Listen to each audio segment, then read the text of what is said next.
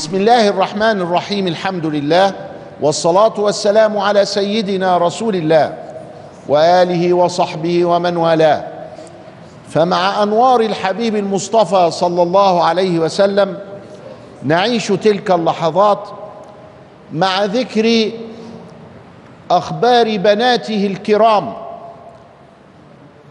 رضي الله تعالى عنهن ونفعنا الله بهن في الدنيا والآخرة. قلنا إن الكبرى كانت زينب وكلهن من خديجة. وذكرنا أن زينب تزوجت بابن خالتها هالة. هالة كانت أخت خديجة وهو أبو العاص ابن الربيع وكان شهما صاحب أخلاق. وأن رقية تزوجت بعتبة ابن أبي لهب وأن أم كلثوم تزوجت بعتيبة ابن أبي لهب وكل ذلك قبل أن يحرم الله سبحانه وتعالى زواج المسلمات من المشركين. كان ساعتها جائز لأنه لسه إحنا في مكة. زينب جاءت ورسول الله عنده ثلاثون عاما. والرابعة فاطمة لما هاجر رسول الله صلى الله عليه وسلم من مكة كان عندها 18 سنة. كان عندها 18 سنة. والنبي كان عنده 53 18 من 53 يطلع كام؟ يطلع 35 لما زينب عليها السلام كان عنده 30 وفاطمة كان عنده 35 يبقى رقية وأم كلثوم يبقى كان عنده 32 33 35 في الحدود دي. يبقى من 30 ل 35 جم البنات الإيه؟ الأربعة عليهن السلام. النبي كان عنده 30 سنة. خلال خمس سنين وقبل البعثة بقى عنده أربع بنات. زينب كان عنده 30 رقية قول 32 أم كلثوم قول 33 33 ونص. السيدة فاطمة 35 لأنها لما هاجرت كان عندها 18 سنة. السيدة فاطمة. الخريطة اترسمت أهي. يبقى لما هاجر السيدة زينب كان عندها 23 رقية كان عندها 21 أم كلثوم كان عندها 19 20 فاطمة كان عندها 18 عليهن السلام. البنات عند الهجرة كانوا من 18 ل 23 زينب اتجوزت أبو العاص خلفت له ولد ومات. خلفت له أمامة وعاشت وليها قصة طويلة. رقية اتزوجت عثمان عتبة وأم كلثوم عتيبة وبعدين طلقهم أبو لهب قبل الدخول. لسه أبكار.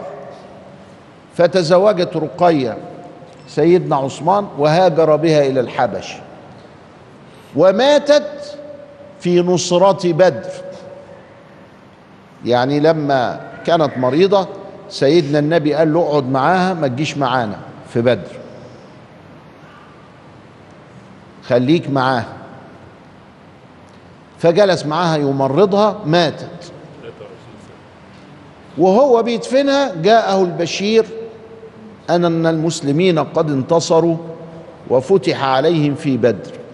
ووضعها القبر كده حزينا وجات له البشرة فرحا. يا ربنا بيفرحه بدر في سنة اتنين هجر فتزوج أم كلثوم. في ثمانية حصل الفتح. راحوا الفتح من غيره. راحوا الفتح من غيره. وعبال ما راحوا جم كانت ماتت في أوائل تسعة. فقعدت معاه حوالي إيه؟ يعني سبع سنوات. فقال له النبي والله لو كان عندي ثالثة لزوجتكها. وسمي من حينئذ عثمان بذي النورين نور اللي هي رقية ونور اللي هي أم كلثوم. الله هي الست نور. إيه الست نور آه. والسيدة رقية نور وأم كلثوم نور وعثمان صاحب النورين ذو النورين. الله هو الإسلام بيقول على الستات إنهم نور؟ أيوه بيقول كده. بيقول خديجة عليها السلام فاطمة عليها السلام رقية عليها السلام وأمه صديقة على ستنا مريم عليها السلام. كده آه بيقول كده في الستات. هي الست دي مش شيطان؟ لا مش شيطان دي بني آدم مكلف. بتصلي وبتصوم وهتدخل الجنة وبتذكر ويمكن أحسن منك. مش يمكن ده هي فعلا أحسن منك كده. أنت اللي بتعتقد العقائد دي يبقى هي أحسن منك. اذا الإسلام علمنا حاجات كتير وإحنا مش واخدين بالنا بنروح نودي ودانا لحاجات تانية. سيدة زينب تزوجت بأبي العاص رقية الحمد لله ما دخلش عليها عتبة فتزوجت بعثمان وماتت عنده. أم كلثوم تزوجت عتيبة الحمد لله ما دخلش بيها فتزوجت عثمان وماتت عنده. فاطمة تزوجت بسيدنا علي بعد أن قفلوا من بدر فأعطاها مهرا لها درعه. الدرع بتاعه درع سيدنا علي كان غالي قوي. كان غالي عليه وكان غالي بالفلوس. كان ب 400 دينار. يعني 200 جنيه ذهب إنجليزي. 200 جنيه ذهب. النهارده الجنيه الذهب بكام؟ ب 2200 2200 في 200 يبقى ب 400 ب 440 ألف يعني دفع فيها مهر نص مليون. سيدنا علي دفع في فاطمة نص مليون. دليل أيوة ما بنت الأكابر الله. إذا زينب مع أبو العاص. أسلم بعد كده بقى. رقية مع عثمان أم كلثوم بعد وفاة رقية مع عثمان فاطمة مع يبقى أزواج البنات كلهن مسلمون والحمد لله. حتى أبو العاص اللي عصلك في الأول أسلم بعد كده في قصة هنذكرها دلوقتي. البنات متنا ماتوا يعني؟ متنا وأزواجهن على الإسلام. الحمد لله. الأربع بنات. هن على الإسلام أسلمنا مع خديجة. وأزواجهن على الإسلام. طيب. زينب بقى. نمسك في قصة زينب. زينب قاعدة مع جوزها أبو العاص. في مكة سيدنا المصطفى صلى الله عليه وسلم. يعني هاجر هو وأصحابه خد معاه رقية وأم كلثوم. رقية كانت كانت لسه مع عثمان في الحبشة خدوا أم كلثوم وفاطمة وكذا إلى آخره. أم رومان مرات أبو بكر. يعني ناس كتير هاجرت تلحق بالنبي. وترك زينب لأنها بتحب أبو العاص. وفي حينئذ كان يجوز للمسلم إنه يبقى مع المشركة ويجوز للمشركة أن تكون مع المسلم. لسه التفريق هيحصل بقى بعد كده زمان في إيه؟ في المدينة. معلش دلوقتي لا. هاجر المسلمون إلى إيه؟ إلى المدينة وسابوا السيدة زينب مع جوزها اختيارها. يبقى النبي بيقهر بيقهر حد لا. النبي بيفرق بين الأحبة لا. إذا كانش معلش ربنا يريد هذا ده ده شأنه فعلوا لما يريد. أما إحنا لا أخلاقنا ما يشكي مالناش دعوة. ده بتاع ربنا. والله أعلم.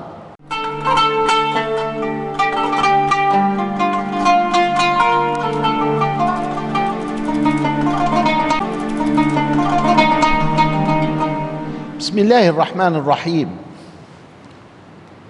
السيدة زينب بقيت مع زوجها أبي العاص ابن الربيع في مكة. والناس هجرت سيدنا والعيلة كلها هجرت. وعيشة وسودة بن زمعة كل دول هجروا إلى المدينة. وفضلت هي. جاه بقى المشركون هيروحوا بدر. علشان يقتلوا محمد. أبو العاص واد شهم كده ها؟ جالس في مجالس المشركين. بكرة هنروح نقاتل محمد. تيجي معانا؟ قال طبعا. وطن. وطني مشرك. بيحب أهله وأهله رايحين يقاتلوا محمد. فطلع معاه. وقاتل المسلمين في بدر. حماه سيدنا النبي في طرف وهو مع أبو سفيان في طرف آخر. حصل القتال انتصر المسلمون قتل من المشركين يعني حوالي بتاع سبعون وبعدين كمان أسر سبعون. منهم أبو العاص. يبقى أبو العاص وقع أسيرا في الأسر مع المسلمين. عارفين طبعا دول جيش يعني فرسان يعني عسكرية. اقف يا انت وهو كده وبتاع مش عارفين معسكر علشان الأسرة دول لازم نعمل لهم معسكر. علشان إذا كان واحد فيهم متعور نعالجه نوكله نشربه ها؟ الأسير له حقوق. وقفوهم كده صفوا بتاع واقعدوا. على قرافيسك منك له مش عارف إيه بتاع تحت الإيه؟ السيطرة. الأسير إما أن أهله يفدوه يبعتوا فدية ناخد الفدية نستفيد فيها في بناء الدولة أو في تطوير المشاريع أو نطلقه لوجه الله أو نضرب عليه الرق. كان ساعتها قبل الرق ما يتلغي. قبل الرق ما يتلغي. قانون دولي. إن اللي يتأسر ممكن يضرب عليه الرق. اتغير الحمد لله الكلام ده الشرع كان يتشوف للإعتاق لغاية 1852 وقعنا كلنا على اتفاقية تحرير العبيد. بلا عبيد بلا قرف. نعم. الحمد لله. وإما يقتل. يكون بقى هو يعني إيه مدبر ولو سبته هيرجع لي تاني بحرب تاني وما أقتله بقى. لأنه ده يبقى حكم قضائي بالإعدام. نعم إذا حيث طيب. أبو العاص. في معسكر الاسر لما المشركين روحوا عدوا نفسهم مين فلان؟ ماتوا. طب فين فلان وفلان وعلان؟ اتأثروا. بيانات. فأهاليهم في مكة عرفوا بالحكاية دي. ومن ضمن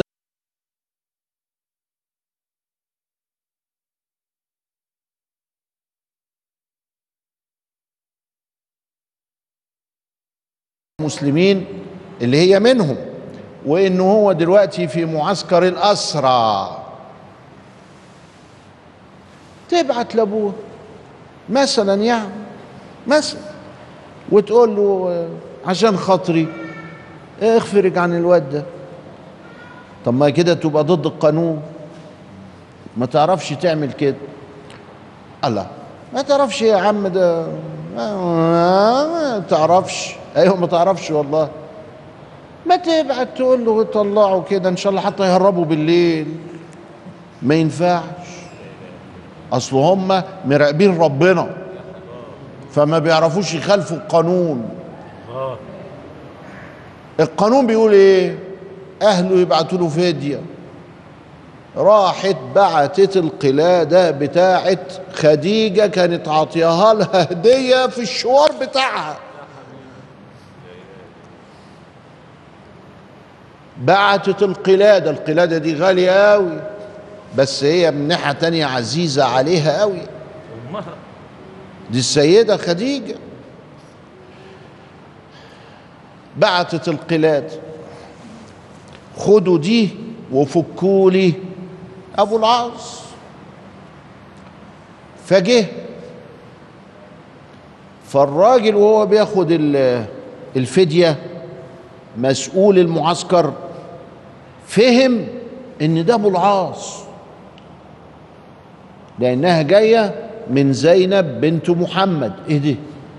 الله لا لا لا. إيه ده؟ زي- زينب بنت محمد. الله ده يكونش ده أبو العاص ولا اسمك إيه يا هلا؟ قال له أبو العاص. قال له طب اقعد وراح جري على النبي. قال له يا رسول الله دي جاية من عند السيدة زينب عشان تفك أبو العاص. قالوا دي إيه؟ وريني كده. فتحها وجدها قلادة خديج. ما هو عارفها. دي عشرة عشرة طويلة مع خديج. ده متجوزها وهو عنده 25 سنة. وهي ماتت وهو عنده 52 سنة. يعني في 27 سنة عشر. عارف القلادة هو. وعارف إن خديجة عطتها لزين في يوم فرحها. فراح الراوي بيقول فرق لها رقة عظيمة. يعني حصل له حال. صلى الله عليه وسلم. شاف قلادة حبيبته وقلادة بنته. فكان ينبغي بقى إن هو يقول اسكت يا دي انت وهو طلع الراجل ده وبتاع مش عارف إيه. ما يعرفش يخالف القانون. البكاء الذي بكاه والرقة التي دخل فيها عندما رأى القلادة لم تحوله عن الحق. فقال لهم ما أنتم فاعلون؟ خذوا القلاده واتركوا الرجل. قالوا يا رسول الله والله لنتركنه. هم اللي بيقولوا أصحاب الحق الشعب يعني عمل استفتاء. والله لنتركنه ولنردن القلاده لصاحبتها. صعب عليهم رسول الله. مش ده في درس للحكام عندنا بحاجات كتيرة؟ أنتوا عارفين إحنا بنتكلم عن مين؟ هو إحنا بنتكلم عن واحد صاحب خلق. لا ده إحنا بنتكلم عن سيدنا رسول الله اللي بيشرع لنا. اللي هو طريقنا إلى الجنة. اللي هو هيورينا نعمل إيه وما نعملش إيه في الدنيا.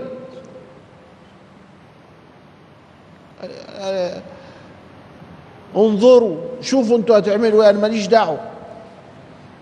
ما أنتم فاعلون فافعلوا قالوا فعلون إيه ده؟ ما هم شا... عندهم شهامة هم التانيين.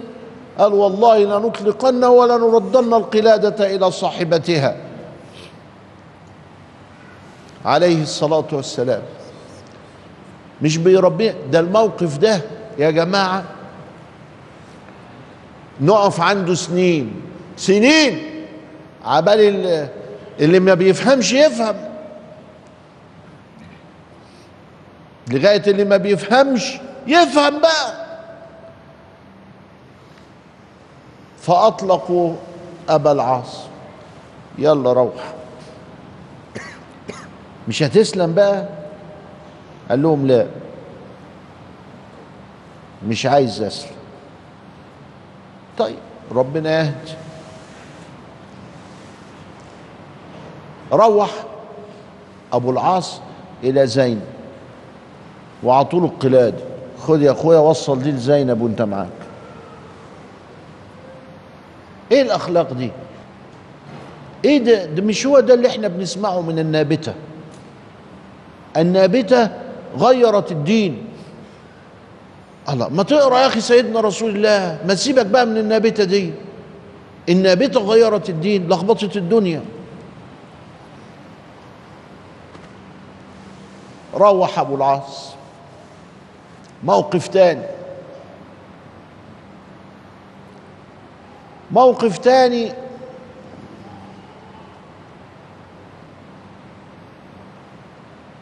بعد بدر.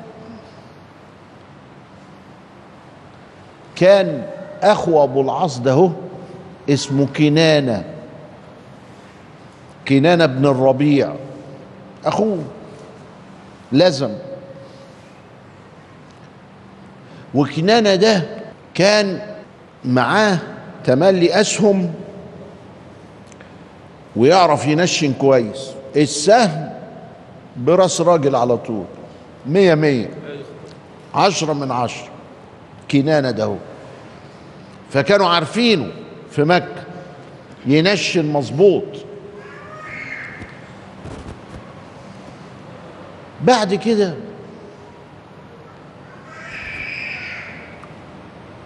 زينب عايزة تروح بقى إلى أبيها وهي حامل من أبي العاص وأبو العاص في التجارة بتاعته بره مكة. قالت له أنا هروح لمحمد. قال لا ما أقدرش أقول لا. حقك بقى. ده راجل أكرمني وأنا رحت حاربته وانت مسلمة وأنا مش عايز أسلم. الحق يقال يعني انت ليكي حق. الله ده راجل عميق قوي أبو العاص ده. ها؟ مش لا وعلى رقبتي وبتاع. لا. لا لا خلاص. روحي بقى. اذهبي وروحي ويوصلك. كنانة لأنه شاطر قوي في ضرب السهم ده. فخدت راح كنانة. الواحد لما يبقى فارس بيعرف يضرب نار بيعرف يركب في خيل بيعرف مش عارف إيه كده أهو. ام إيه ما يهموش حد ما يحسبهاش ها؟ يعني يبقى عنده شيء من الجرأة وال وال والإقدام كده فما يحسبهاش. فكنانة خد السيدة زينب على جمل وفي وضح النهار خدها وهيمشي. قدام المشركين كده. المشركين قالوا إيه ده؟ إيه دي؟ مين دي؟ بنت محمد راح فين؟ قالوا المدينة مين اللي معاه؟ كنان. قال الله بقى هو لسه ضاربنا علقة سخنة في بدر وقاتل مننا سبعين. وآسر سبعين ومورينا الويل وبعدين بنته تطلع كده. جهرا نهارا علشان العرب بيقول إنه بيمرمط بكرامتنا الأرض. وإن إحنا ما نسويش بصلة. وإن إحنا يعني بنضرب على قفانا. وإن إحنا عبال ما عملوا كده مع روحهم. قالوا طب نعمل إيه؟ قالوا نجري ورا كنانة ونضربه ونرجع البنت. راحوا له راح جاب الكنانة بتاعته اللي على بتاع وفرد الأسهم وعبى قال لهم شوف اللي هيقرب من هنا هضربه بالنار. زي ما نقول كده إحنا. هضربه بسهم كده. والسهم برجل. الراوي بيقول إيه؟ فتكركروا عنه. تكركروا عنه يعني اتفضوا وراحوا هنا وراحوا هنا خافوا منه وعارفينه. هيضرب هيضرب. وواد ندل لف من ورا ال ال الناقة وراح خابطها بالحربة. حربة كبيرة كده. فنزلت من الجمل وكانت حامل. فوضعت حملها يعني سقط. أو دي الحمل الثالث ما إحنا قلنا هي خلفت له ولد ومات وخلفت له أمامة وعاشت. وخلي الواد ده بقى كان السقط ده. إلى لقاء آخر. أستودعكم الله. والسلام عليكم ورحمة الله وبركاته.